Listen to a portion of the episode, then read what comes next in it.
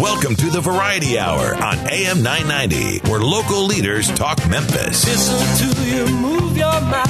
I bet you come from way down south. Now don't tell me, let me guess. You're from the town that I love best. Talk Memphis, I wish you would. Talk Memphis, you sound so good. Talk Memphis, high on the bluff.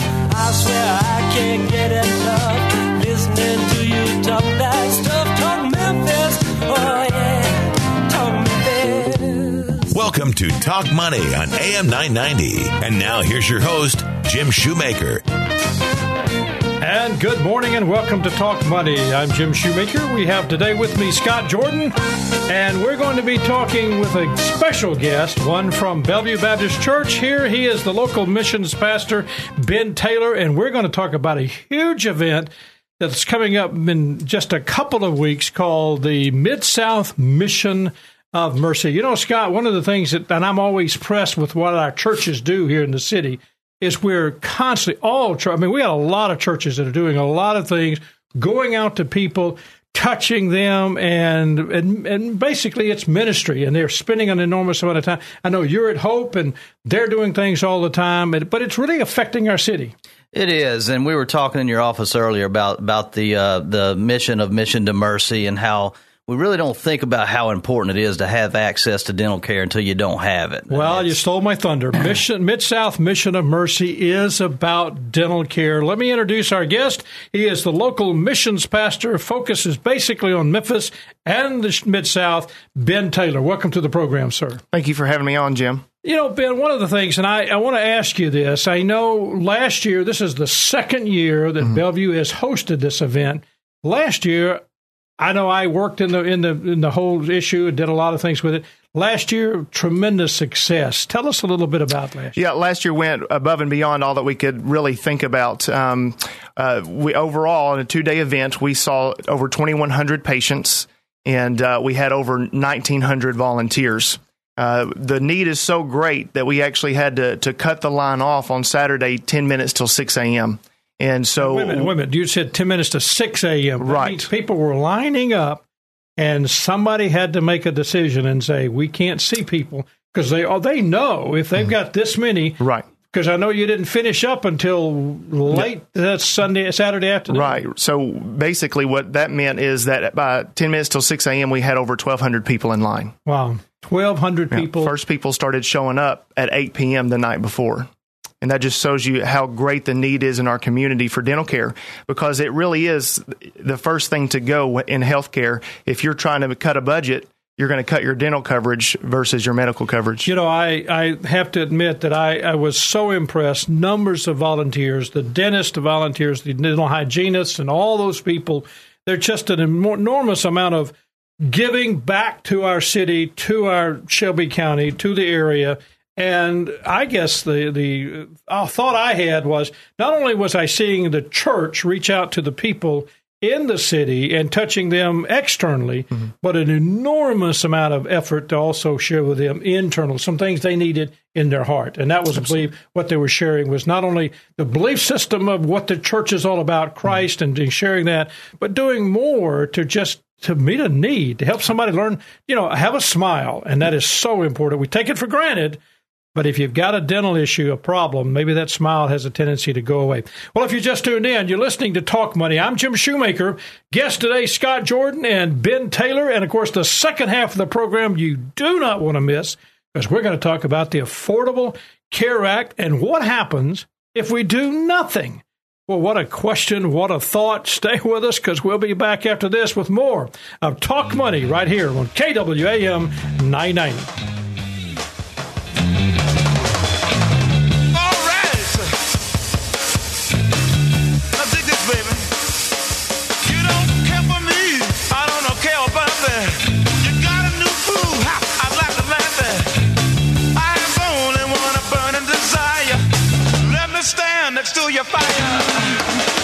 Jim Shoemaker and Scott Jordan are registered representatives and investment advisor representatives of Securian Financial Services Incorporated, securities dealer, member FINRA, S I P C, a registered investment advisor. Shoemaker Financial is independently owned and operated. We'll be right back with Talk Money after this. Are you aging? Well, I am. This is Mac Bailey from the Bailey Law Firm. As we age, our concerns and needs change. An updated estate plan will give you peace of mind regarding your family and your future. Your will is about your wishes and not always about your wealth. What are your wishes? Please call us at nine oh one, eight four three, two seven six zero or visit us at the bailey law firm dot com. Again, this is Mac Bailey from the Bailey Law Firm telling you that today is the youngest you will ever be. Let us help you with your estate planning, elder law, and probate needs. It's what we do. Podcasts for Talk Money are available for iOS mobile devices in the iTunes store. Just search Shoemaker Financial. And now back to Talk Money with your host, Jim Shoemaker. And welcome back. Just a reminder, this portion of the program is brought to you by, or in part by, the Bailey Law Firm. Estate planning, elder law, and probate. Planning for all generations. And I want to remind you, actually, Mac and I will be talking about some of the needs, some of the frustrations that we have with probate. We'll do that in a couple of weeks. You don't want to miss that program. Mac Bailey of the Bailey Law Firm. And we're going to talk about a subject that everybody needs to understand, that is probate. But my guest today, I, you know, I have to give you guys credit. Scott, I know you are uh, a financial planner. You're working with people all the time. And, and Ben actually mentioned something, that one of the things, the first things that go when you begin to hit that financial stress sometimes is dental care. Absolutely. And it is. Absolutely. And people all of a sudden say, well, I had dental insurance, or I need to set aside money. But that is one of the things that, that goes away. That's one of the first things to get cut from the budget, that and other other important health care. Yeah, and so all of a sudden, I haven't been to the dentist in a couple of years, and, uh, you know, I don't know about you guys. I don't have to get any fillings anymore. I mean, I, you know, I don't have to do that anymore because there are no places to do any more fillings. I mean, I've had all my stuff. But let's talk about it, Ben, because I, I am so impressed with what I saw last year. Mm-hmm. How did we, how did the church, how did Bellevue decide to move into that type of ministry? Really, it was a no-brainer for us. Um, we had a church member um, who actually, actually practices in Arkansas, and Arkansas hosts the Arkansas Mission of Mercy each year, and he came to us and just asked if we'd be interested. And when we saw we had the opportunity to open the doors of our church to minister to people in such a, a big way, we said this is exactly what Bellevue Loves Memphis is all about. It's about not only going out in the community, but trying to use the facilities that God has given us to really bless others. Mm. And so when the Memphis Dental Society said that we wanted to take this on as an event, um, they needed a place to host it. Well, to do it anywhere else in the city would have cost between thirty to fifty thousand dollars, and we're able to host it basically free of charge because of the facilities, the facility that, cost that the church yep. has. Now, mm-hmm. I know we have a mobile dental clinic at sure. the, the church. Yeah, very successful. Mm-hmm. It's very successful. We've been been uh, working since February of two thousand nine. Uh, we've done over three point three million dollars worth of free dentistry in the city. It's actually out just off of Jackson Avenue right now. Uh, they started at seven a.m. this morning, and uh, we see between Uh, fifty to sixty patients a week now, doing now free dental care with that. that. Let's make sure people understand. You're talking about a mobile dental clinic, mm-hmm. and you said, where is it located today? Just off of Jackson at New Life uh, Baptist Church. New Life Baptist Church. Mm-hmm. Here it is. It's set up, mm-hmm. and uh, there's dentists there. There's dental hygienists. There's right. There's some staff that are there. Yep. It's a dental clinic, and it's it's for, on wheels. Think of an R V, and think of two dental operatories right, right, there. right there. It comes to the community because there's a challenge not only of not having the money to do to have dental care, but also transportation. And so this takes away all those excuses. We minister to individuals only in that zip code because we want it to be an outreach for, for that for that church. I was amazed when you told me that they literally had to shut down and say you at six a.m. on a Friday morning or Saturday morning? It was just after six on Friday and just before six on Saturday. Saturday. That mm-hmm. said, okay, we can't take any more people. Mm-hmm. The line was so long. Right. You saw last year almost two, a little over two thousand yes, sir. patients and a little over a million dollars of care. Mm-hmm. What's your goal this year? This year, our hope is to see thirteen hundred patients a day, and that will hopefully equal to about one point five million dollars worth of free dentistry. Now, for a person who needs to do this, they mm-hmm. have to get in line. Uh, they need to come prepared because they are lined up outside. Right. It is. Right. That's the only way they can do yeah. that. They get as many people inside as they can. Yeah. But they have to understand it's outside. It is outside, but in addition that we, from last year that we learned, we're actually going to set up a tent, um, and we're going to try to open that tent up as early as possible, um, hopefully at six a.m., and get everybody in there. It'll actually be heated and make sure that people aren't standing out in the cold. Out in the cold. Mm-hmm. That's critical. Okay. Mm-hmm. So that's two weeks from now. That's not today. It's right. not next Friday. It is the following Friday, which is? February tenth and eleventh. February tenth and eleventh. Mm-hmm. So who's involved? I mean, you're talking about dentists and dental hygienists. That's obviously, those right. are people, those are the ones actually touching the patients, right. doing the work. You need as many of those as you can. Right? Absolutely. Right now, if you look at all of our volunteer slots, we have six hundred eighteen slots available for dentists to work, and about two hundred ninety-two of those have been filled. So we have right around three hundred eighteen slots that still need. So if you're a dentist and you only registered for one shift, we need you to work four shifts. So, you know, and it's one of those one of those things that we can always use more dentists, dental assistants, but this is really a, a collaboration of everybody in our community. Nurses will be there. We We've had over one hundred thirty medical volunteers from nurses, laboratory uh, technicians, and physicians. Well, you actually well. mentioned that this is a community partnership. Right. Explain that. That's a huge yep. statement, because our community needs to be a partnership. Right. That's exactly right. We are hosting it at, at Bellevue, but we have multiple churches that are involved that are reaching out to love uh, the patients, to love the doctors, and all the volunteers with the love of Jesus Christ. It's really a heart of, of ours just to just to love people. Um, and so, but we see the The Memphis Dental Society. We see uh, other people in our community that have that have actually sponsored. Some of the county commissioners have come alongside us financially, and so it's really been a, a neat thing to see how uh, God is just orchestrating this event to bring our community together. Well, it's the churches, it's the U T School of you know Health Sciences, right. it's other, it's a, it's a huge army of volunteers stepping forth to show love, but show the love of Christ, and, mm-hmm. and really what that's all about. That's taking that internal side, right. and then the external is fix a smile. Right, exactly right. You will have people in here that are in so much pain that they can't really concentrate on anything else. I watched and, that last and, week. And, and what this also does, it has an impact on our, our community economically. All these individuals that need this dental care, when something bad happens, they go to the emergency room. The emergency room only will give them antibiotics and painkillers. It doesn't fix the problem. Yeah. And so we're having, we're taking those individuals out of the emergency room, fixing their problem, and then also telling them how they can get follow-up dental care. I actually heard a, a dentist last year say that he had pulled more teeth in a day than he'd ever pulled in his life. Right. But it was, that was what was desperately needed. Mm-hmm. I was at the, I stayed in the particular area where people would come in and then they would get all lined up and all checked in, and mm-hmm. everything was done. Mm-hmm. And then we'd let them go because they were going from us straight to towards a dental chair. Right. And the reality was you could tell the ones that were hurting. I sure. mean, it was no question. Sure. And I would talk to them, and they said, oh, this has been bothering me for a year. Right. Not a not a day or two. This wasn't, oh, I just had this, woke up this morning, have a dental. No, I have been dealing with this pain mm-hmm. for a year. That mm-hmm. was, that's amazing. We take it for granted, mm-hmm. but here you're talking about that this yeah. is a need in our city, and the church is reaching out. Volunteers yeah. are reaching out to it. If you just tuned in, I'm talking with Ben Taylor. He is the local missions pastor at Bellevue Baptist Church, and we're talking about the Mid-South Mission of Mercy. It's amazing. We're talking about free, free, now let me make sure you heard me, free dental care. Approximately twenty-six hundred patients mm-hmm. is what they're expecting. Uh, a little over one point five million dollars of free dental care. This is a, a community effort. It's local churches. It is held at Bellevue because they have the facility. I mean, mm-hmm. we have there are four gyms there, and you're right. actually taking all four and move, moving them through. Yep. And no one's turned away. I mean, as long as you're in line, mm-hmm. and you said there's going to be a right. tent to keep people from being right. out in the cold.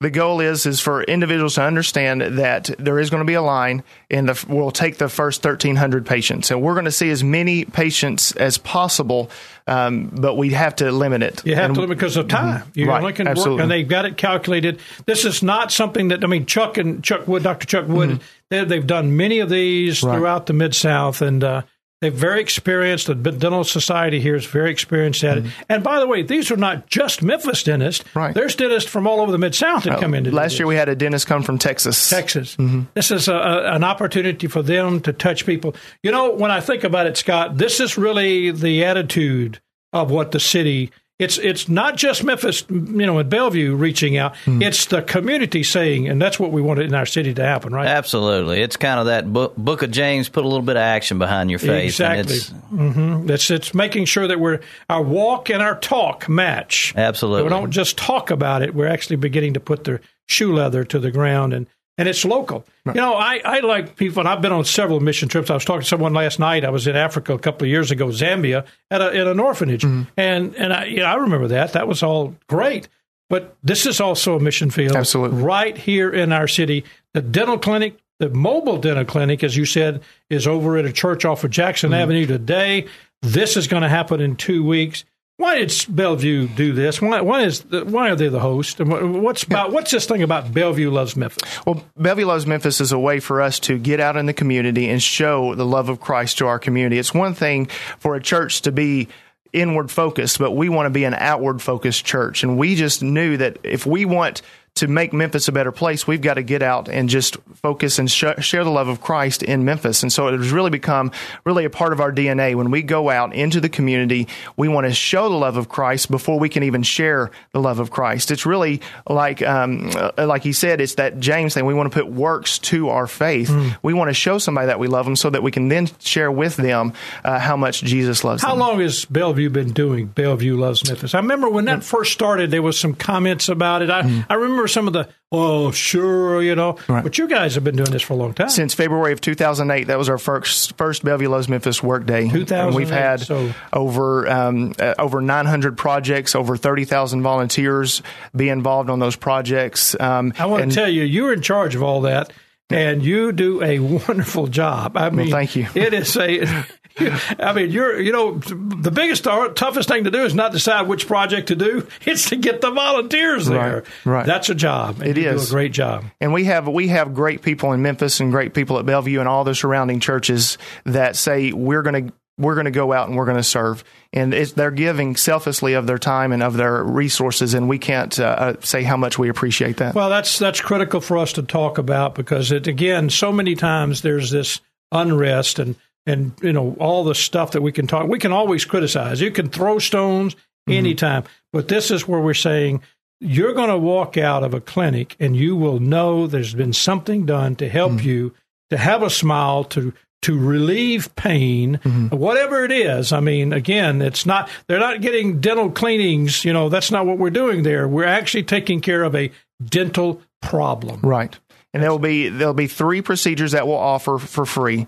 There'll be uh, hygiene, dental cleanings, there'll be extractions, and there'll be fillings. So when the, a patient comes in, we will ask them what is their greatest need, and we're going to try our best to meet their greatest need. Yeah, and this is anybody. This anybody. is, you know, this is, don't go and say, well, you know, I can't get there or whatever. I don't need, they won't do it for me. Anybody that walks to the door, they're not turning anybody. There away. are no restrictions. If somebody is, stands in line and they're there before the thirteen hundred or is given, the thirteen hundredth ticket is given away, uh, even if they're a millionaire, we'll serve them. Okay, Scott, you can come. All right, that is February the tenth and the eleventh. That's this year, just two weeks from now. And it's at Bellevue Baptist Church out in Appling Road. Let me give you the address, two thousand Appling Road, Cordova, Tennessee.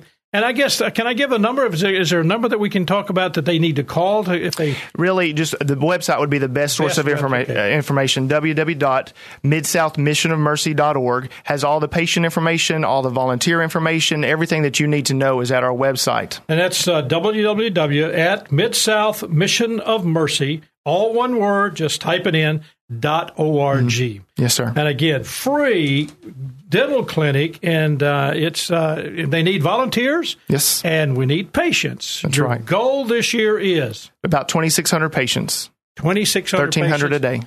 thirteen hundred a day. one point five million dollars of mm-hmm. free dentistry. Yeah, I, I, t- I tack that on because this is talk money. Right. So right. That, you know, I talk them tack the money on. It's really about the twenty-six hundred patients. That's exactly right. And it's not just touching someone physically. it is touching someone spiritually. Hey, Absolutely. We just thank you so much, Ben, for being with us today and, and really talking about Bellevue Loves Memphis and what the church and churches are doing here in the city. We thank you so much for being with thank us. Thank you for having me. Well, if you just tuned in, I've been talking with Ben Taylor, Mid-South Mission of Mercy. You want to know that um, the uh, website, or go to that. It's mid south mission of mercy dot org. Do that. It's at Bellevue Baptist Church, two thousand Appling Road, Cordova, Tennessee. It's free dental clinic. It's February the tenth and the eleventh. It's, uh, wow, free. That's still what I need to say. Light up. You got to be there the first thirteen hundred each day. When I come back, we're going to be talking with uh, somebody who is an expert when it comes to health care and the Affordable Care Act. It's, of course, our own Shannon Dyson, a frequent guest. We're going to find out what would we do if we don't change anything. Is that going to be better or worse? Stay with us. We'll be right back after this.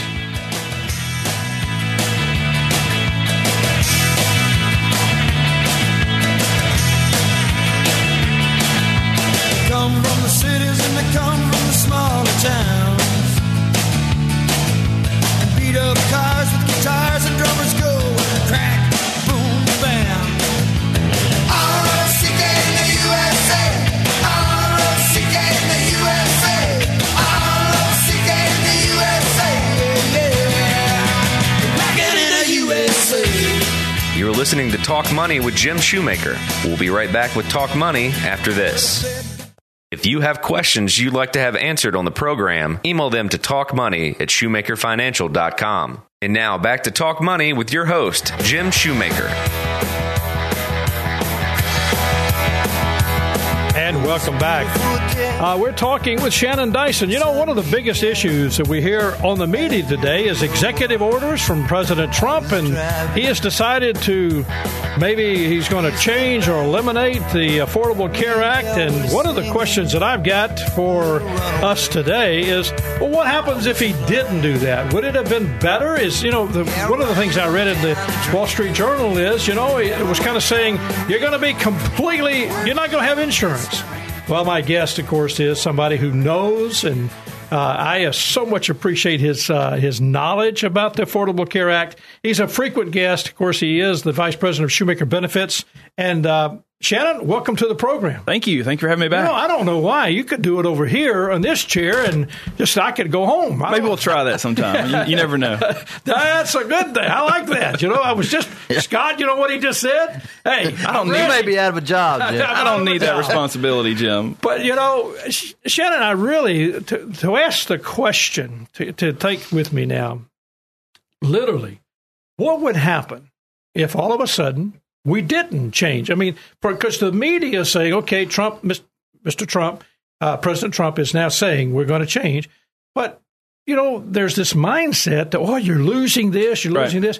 But I think we need to kind of step back and say, okay, if we don't change anything, what's going to happen? Yeah, the the uh, the everything that you hear in the in the media today is what is going to happen once the change happens. Correct. What is going to be taken away? Right. What are people going to lose? Um, and it's it's all from a negative uh, standpoint. But one thing that we haven't heard a lot about, and I think the White House has started trying to change the narrative a little bit, uh, is to focus on, well, what happens if we do nothing? Because this program, as it is today, is not working. Mm. From anybody that anybody that is in the field, from doctors to people that are getting the care, um, it's not working. Uh, prices are, are sky high. Uh, there's several things that are going on that if we just did nothing, this is this this whole program is going to collapse at some point. You know, you, you showed me a map of the United States uh, as we were talking about this program in the office, and the reality was it was a it was a map of the rate increases, right? Uh, and And I will say it was like dark would be, you know, one,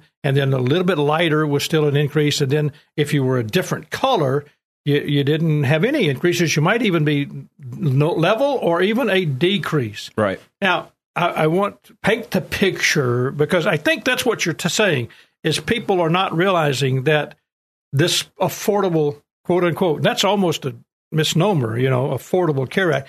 Because there's rate increases. Well, yeah, I think that if, if, say, the election did not happen this year, and this was just another normal year, and we were going into twenty seventeen, the rates that everybody are looking at are twenty to forty to fifty, even sixty percent higher in some cases. This would be a huge issue.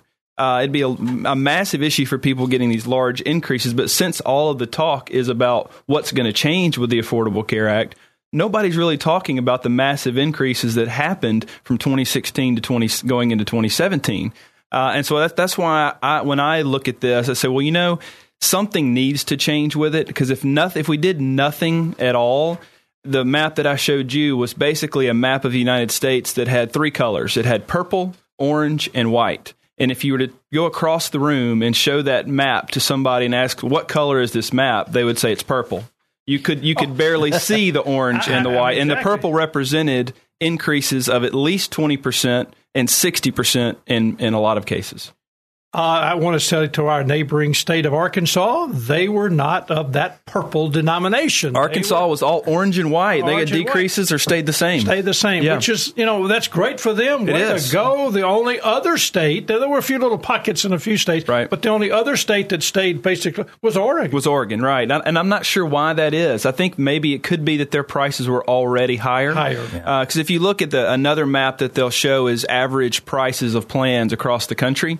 Um, even Tennessee was one of the states that was in, in purple, showing a sixty percent increase yes, Tennessee on average. Was not light purple. It was dark it was purple. Dark purple. um, but if you look at the next page that shows the pricing of the yeah. plans across the country, Tennessee was still in the middle, which just meant that overall Tennessee before this increase was on the lower end of mm-hmm. the spectrum as far as premiums go. And so what you're saying is if you priced it X— and it didn't work, you're going to have to and you're going to have to change your pricing. Right. And we're still seeing that settle in there, and that's what basically the whole country mispriced it. Sure. Yeah, the the we go back and we've talked about this many times before. It's how does an insurance company price a product to a group of individuals that have never had health insurance before and they cannot ask health questions of those individuals when they're coming on the rolls? How do you price it?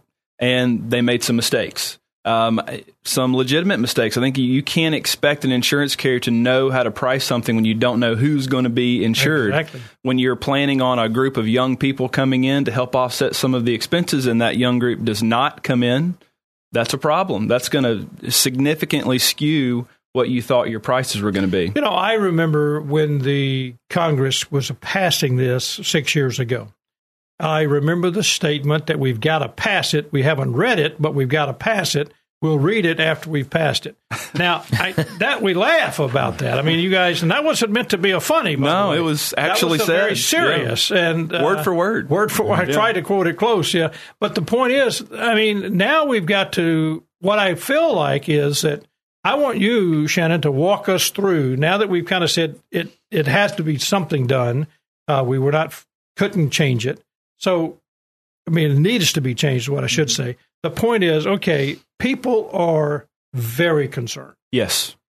Across the board. The media is doing a wonderful job of painting a negative picture, and yet they're not, they're, it's not that I say they lie to anybody. I don't want to use that term. I just want to say they don't always tell the whole truth. By covering one side. One side. Yeah. And so my point being is I want you to help. Uh, what do you say? Our listening audience needs to understand, here's the here's what the problem is, here's yeah. what you're thinking about, and here's what you see and what your opinion of how we need to walk through. Yeah, this. So what we're seeing is that, you know, you have people that are, and like you said, the media is really focusing on this taking away of health insurance. Right.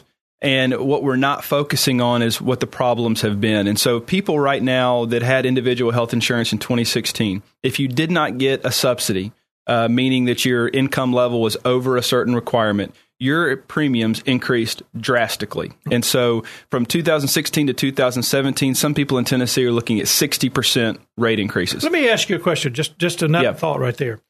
I've got to fill out a form, and uh, it says my income can't be over seventy-five thousand dollars. And I decided, well, okay, you know, I'll put seventy-five thousand dollars. Now, my income's one hundred thousand dollars. Right. Um, what if I, am I going to get audited? Well, I mean, that's just, who knows, right? Because the I R S has hired a, a several, several, several thousand thousands. more uh, adjusters or what, whatever you would call, call them, them examiners, examiners uh, to look for things just like that. Um, especially when you're looking at everybody who goes on to healthcare dot gov and gets a subsidy, they have to project what their income is going to be for twenty seventeen. Right. So I'm not telling you what my income was in twenty sixteen when I'm going to get coverage for the new year. I'm projecting income. And so that has to be reconciled next year. And so, yeah, you have to have those policies in place to be able to do that. Do you think people would cheat on that little line there and not tell the truth? I mean, do you think that we have a group of people? My opinion? Yeah. Uh, I, I may have seen some. Gil's over there shaking his head. He said, no way. You know, Gil, by the way, Gil lives in a little spacey world. But, you know, it, Just kidding. The, the reality of the situation is, is that some people will actually put down a number that they project their income to be. And circumstances can change Absolutely. Throughout the year. Um, and if you don't follow up through, say in July, you get a new job or you get a raise or you get a bonus or something along that line, and you don't report that in to the Affordable Care Act, when you go to file your taxes and you have that higher income, you're going to be hit with a bill uh, because you got too much of a subsidy. Now, again, the Affordable Care Act, and I'm getting get hit with a bill. You're going to get hit with a bill because you claimed too too less of an income, and so you've got a you've got a subsidy that was more than what you should have received, and so whatever was more, you're going to owe that back to the to the government. Wow. Yeah, so it's it's one of those things that you got to be sure if you have any income change. By the way, you've I just went to the emergency sure and, room last night, and I got a two thousand dollar bill there. You know, and all of a sudden, I mean, you, well, for anybody that's listening, and if you if you took out a plan through healthcare dot gov. and you listed your income because you're projecting your income. If you have any changes at all throughout the year, you need to report those changes immediately to healthcare dot gov. If you do not, it can come back and bite you. Uh, and you're talking about people that have lower incomes. And so even though you're getting this subsidy for your health insurance premium, to be hit with a two or three or four thousand dollars bill next year is not going to be a good thing.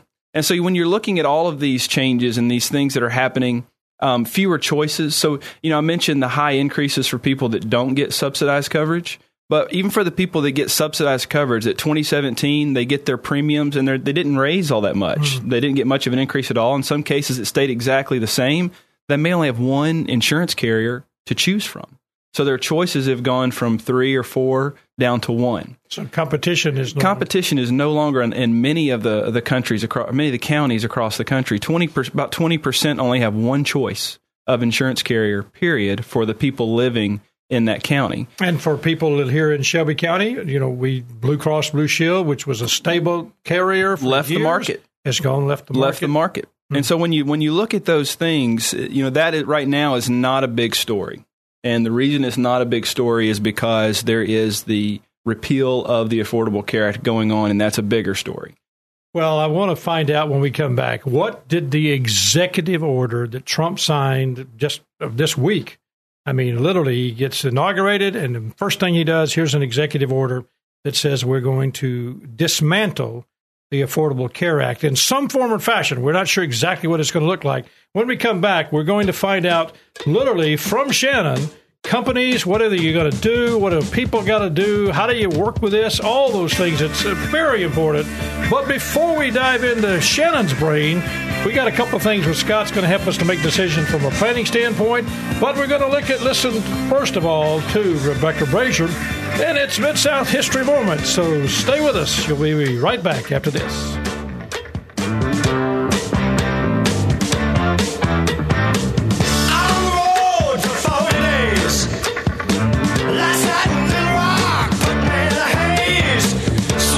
You're listening to Talk Money with Jim Shoemaker. We'll be right back with Talk Money after this. Ida Wells was notorious in her time. She was a slave when she was born in eighteen sixty-two in Holly Springs, Mississippi. But when the Civil War ended, she was able to begin attending school as a former slave through the Freedmen's Bureau. When she lost both parents to the yellow fever epidemic at the age of sixteen, she took a job as a teacher and moved to Memphis. After two incidents in which she was thrown off trains for sitting in the all-white sections, a circuit court judge ruled in her favor and awarded her five hundred dollars, but his decision was later overruled by the Tennessee Supreme Court. Wells also worked as a journalist during this time, and after receiving death threats in response to her reporting of local lynchings, she moved north, first to New York and later to Chicago, and continue to write and speak publicly about the ongoing racial violence in the South. Although not as well known as Doctor Martin Luther King, Wells is revered today as an important leader in the civil rights movement. This has been another Mid-South History Moment brought to you by Shoemaker Financial. Talk Money, as you know, is brought to you in part by the Bailey Law Firm. Estate planning, elder law, and probate planning for all generations. And I want to thank them. They're one of our key players in what we do, and the fact that they're able to help you move through a lot of those questions that you have when it comes to setting down and planning for retirement or working through your estate. It's all about elder law. The Mac Bailey Law Firm, Mac Bailey and his team, spends a lot of time with you, answers a lot of questions, and we're proud to have them as one of our sponsors. Be sure to like us on Facebook. Just search Shoemaker Financial. And now back to Talk Money with your host, Jim Shoemaker. And welcome back, my guest, Shannon Dyson. We're talking about the Affordable Care Act, the executive order that President Trump signed this week. And uh, what did that executive order actually do? So, Shannon, I guess, well, let me let me ask this, Scott, because you're getting, in our practice, we talk to a lot of people.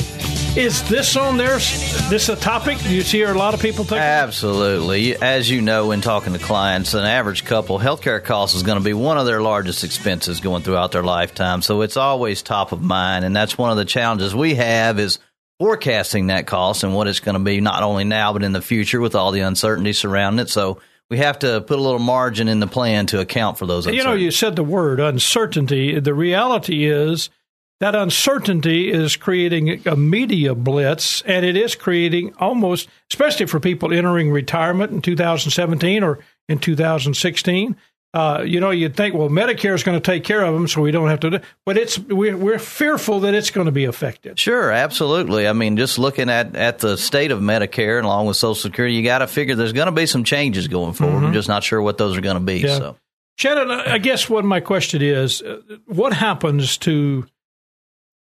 Are the companies, the insurance companies, are they no longer going to have to comply with this, with the with the signing of this executive order? Did that remove them? I mean, the insurance companies or, a, you know, a company, an employer? Mm-hmm. Yeah, so we, we get a lot of questions or have gotten a lot of questions about that since uh, President Trump signed that executive order. Uh, and basically what that order did is just kind of signaled where they're going. It didn't actually make any changes to the Affordable Care Act. Um, it did allow the agencies, the I R S, not to tax people for not having health insurance coverage. Um, so, you know, now how it works is if you don't have a health plan and you go to file your taxes, you have to let your accountant know, or if you're doing it yourself, that you did not have insurance and you're taxed. There's a tax that's associated with that. And so what this what this order did is it said we no longer have to enforce that tax.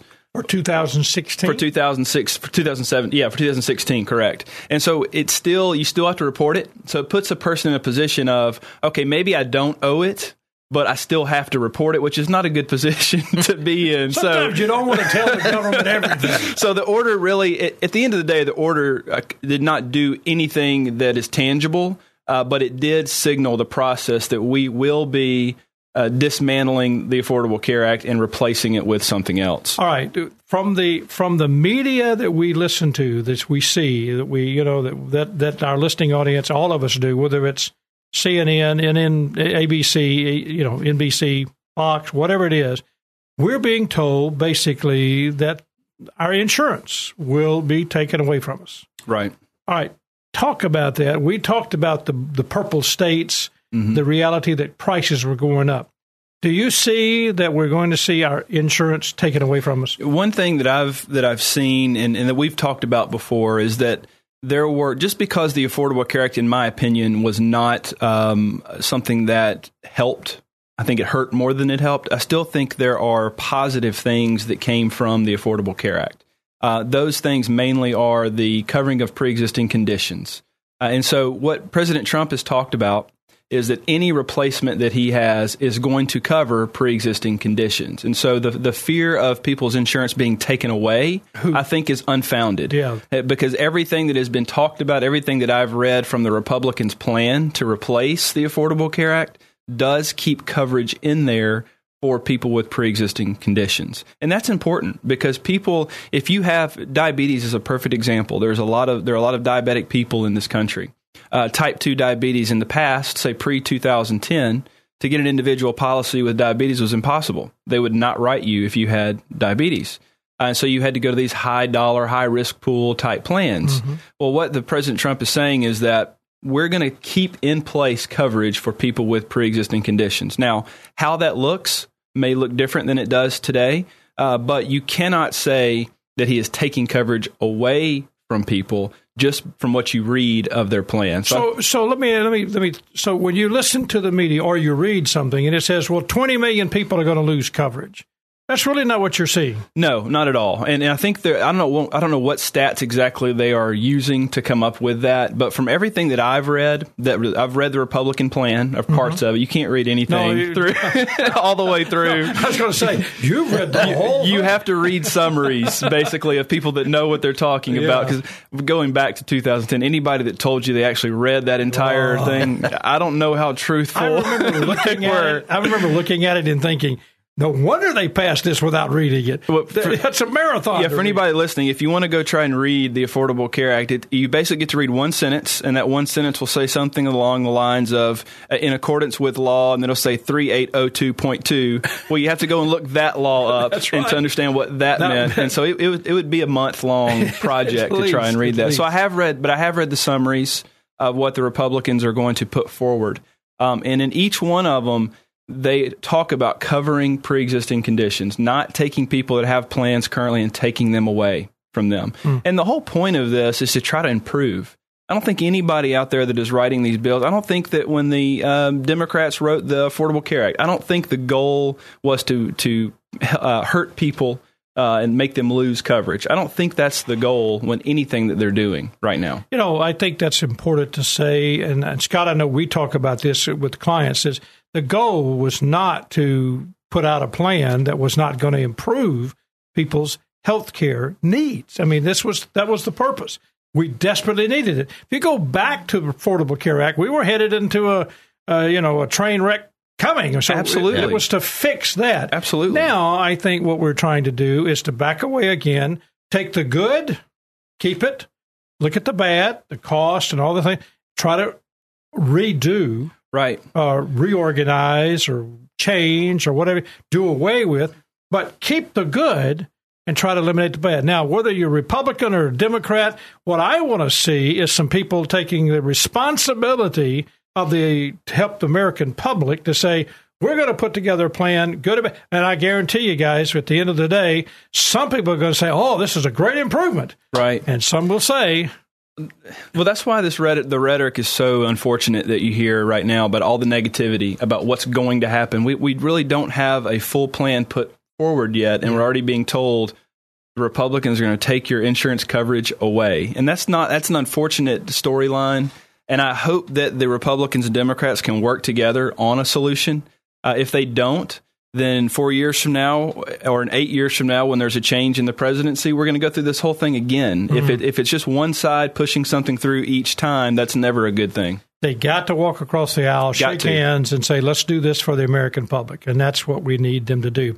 If you just tuned in, I'm talking with Shannon Dyson and Scott Jordan. We're talking about the Affordable Care Act. We're talking about what happens if nothing was done. And we found out that it would have been a train wreck of high cost. And then we're talking about, with the signature of an executive order, how does that look like? When we come back, if you're a small business owner or you work for a small business, you're going to find out what happens there. Is this mandate is repealed? And uh, does that affect you? So stay with us. I'm Jim Shoemaker. You're listening to Talk Money, and we'll be right back after this.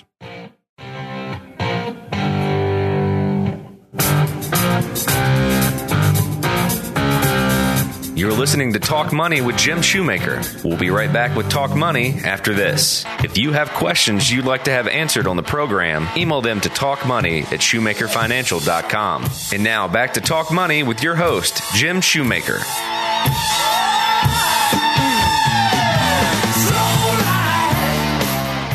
And welcome back. I'm Jim Shoemaker. You're talk, listening to Talk Money. My guests, Shannon Dyson and Scott Jordan. We're talking about the Affordable Care Act and the fact that President Trump signed an executive order this past uh, Monday and said we're going to make some changes. Now, as Scott was telling you and, and Shannon was telling you, that, you know, it's nothing to, this is not something to drive fear. You're not going to lose coverage. Uh, but it is allowing the Congress to open the pages, walk through, and we're trying to say, hey, You know, the reality is, walk across the aisle, Republicans, Democrats, work together for the betterment of the people, because at the end of the day, it doesn't make us any difference who gets credit for it, as long as it's a better plan. Take the good and get rid of the bad and make it a better plan for us. Let me ask you this, Shannon. What does it mean for a small business, the small business owner? That was the question I was talking about just before the break.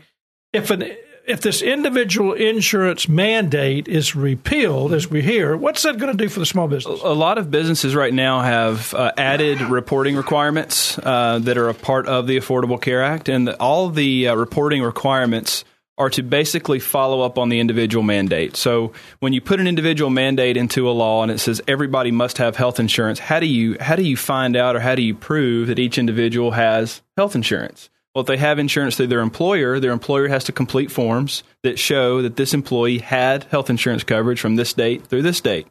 Well, when you have fifty or sixty or seventy employees uh, and you've hired maybe twenty other ones throughout the year and you've had ten or fifteen leave throughout the year, that represents a big reporting requirement that employers are currently having to do to prove that their employees have health insurance coverage. Individual mandate goes away, those reporting requirements go away because there's no longer a need for them. And so that's going to be a relief, because a lot of employers have had to spend extra dollars uh, with their payroll companies or with, a, or with a consultant to go and do that reporting for them, because uh, they don't know what they're doing, first of all, and it just takes too much time. And so that's going to free up some money, I think, from a lot of small business owners. You know, and that is a burden when you think about Absolutely. It. I mean, it's a burden that consistently produces more of a drain on the small, most small businesses run on a tight budget anyway, and uh, so when you start trying to add that to it, it creates a problem. Scott, I know we talk to a lot of people, a lot of small business owners. You know, I mean, again, when you think about the whole concept of this Affordable Care Act, do you see people, as they talk to you, are they as concerned as it appears the media says, or is it more media-driven? And they're concerned with what the media is saying. You understand what I'm asking?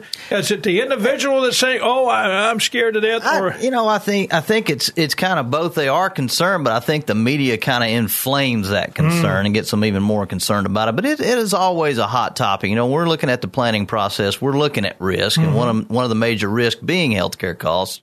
So we're always analyzing that and try to build that into the plan as we're working with our clients. Well, when you have people putting out articles, the, the first two sentences read, "To all voters who put Donald Trump in office thinking he didn't really mean it when he said he'd end Obamacare, he meant it. He wants to get rid of your health insurance." I mean, when those things are out there, that's going to put people, if, if you read that and you're not in the healthcare industry and all you know about health insurance is that you have to have it and you read something like that, That, that doesn't sit well. You know, and, and again, I, I not to criticize the media, but, but but to criticize the media. I mean, I might as well go ahead and do that. That's what I'm doing. The reality is sometimes we have a tendency to never, you don't finish the sentence and tell the whole story. You just tell enough story to get your attention, like that comment right. there. I, I heard a couple of those yesterday in preparation for this program and thinking about that. Uh, let me ask this. What do you predict, Shannon? I mean, kind of a thought process here, the small business health market, and what is it going to look like? What's I, the future? I think what we're going to see right now, if you have under fifty employees, you're under what's called a community-rated system, uh, meaning that if your employees or your group of employees uh, are uh, healthy, uh, young, uh, you're going to get the same rates as another young company that has unhealthy employees. And so what I think I will, we'll see more and more of coming into the market are health insurance companies that are able to ask health questions. And I think that the, the Affordable Care Act will be repealed and replaced with some sort of uh, guidelines as to what type of health questions can be asked by insurers. Um, when insurers can ask health questions uh, with a young and healthy group, that young, healthy group is going to be able to get a better rate than other groups can get, and they should be able to. That's sh- that should be how the system works, and that we're seeing a little bit more of that come into the market right now. But I think that's going to be more widespread as we go through the process. Do we still see people taking that idea that I can self-insure? I mean, the idea of, the, of a company, you know, of one thousand employees, I can self-insure? Sure, yeah. If you if you have over a cert, maybe four or five hundred employees, that's definitely an angle that you want to look at, self-insuring. Of course, that goes back to the your population of your of your people, knowing the wellness of your company, knowing what the health conditions and risks are. But that's definitely something that we see a lot of companies in that in that size market doing. Well, guys, thank you so much. I mean, we've uh, covered an enormous amount. Scott, I mean, you know, I know from a planning perspective, we have to think about this. We, you mentioned it being risk. We mentioned the fact that it's going up, the fear, and the fact that we have to dive into it and help someone plan through that process. And Absolutely. That is so difficult to do. But people need that. If you just tuned in, again, my guests have been Shannon Dyson and Scott Jordan. If you'd like to talk to either one of these guys, seven five seven, five seven five seven. Shannon will be very glad. Scott, both will help you walk through the maze of the Affordable Care Act. Shannon, as always, guy, you do a great job. Thank you. Thank you. And I appreciate the fact that you are knowledgeable and you spend an enormous amount of time understanding what this is all about, the Affordable Care Act, and how to help people make decisions. Also, at the beginning of the program, we talked about the Mid-South Mission of Mercy. The you know the fact is, February the tenth and the eleventh, it's at Bellevue Baptist Church. It is a free dental clinic. They're expecting twenty-five hundred patients. You need to be there, and you need to be there by six o'clock in, on a Saturday morning, Friday or Saturday, February the tenth. Well, I appreciate today's program. I appreciate the fact that you listened to us. We thank you so much. My producer and board operator is Gil Worth. Guest and content coordination, of course, Francis Fortner.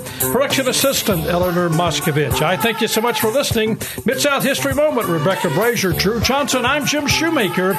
We're here every week helping you make the most of your money.